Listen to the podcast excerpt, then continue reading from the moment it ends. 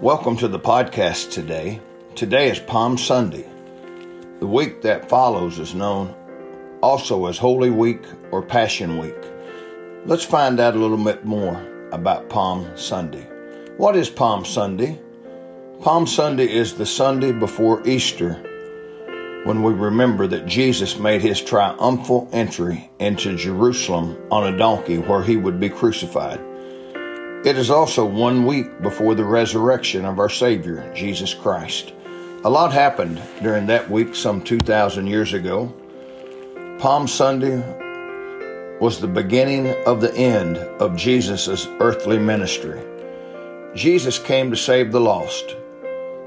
On Palm Sunday, it marks the place and the time where the event known as the crucifixion would take place, where Jesus would die and shed his blood to redeem mankind, and where salvation would once and for all be secure. Zechariah prophesied some 400 to 500 years earlier about this event known as Palm Sunday. It happened just as he said. Listen to Zechariah 9 9. Rejoice greatly, O daughter of Zion. Shout, O daughter of Jerusalem. Behold, thy king cometh unto thee. He is just and having salvation, lowly and riding upon an ass, and upon a colt, the foal of an ass.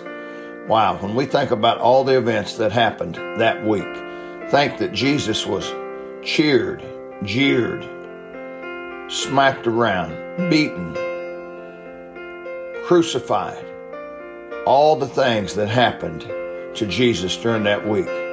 I'm thankful that today we can celebrate Palm Sunday. I hope that during this day and the days that follow that you will begin to read more about Palm Sunday and about the events that transpired. We are looking forward to Resurrection Sunday. I pray that you're saved. May God bless you today.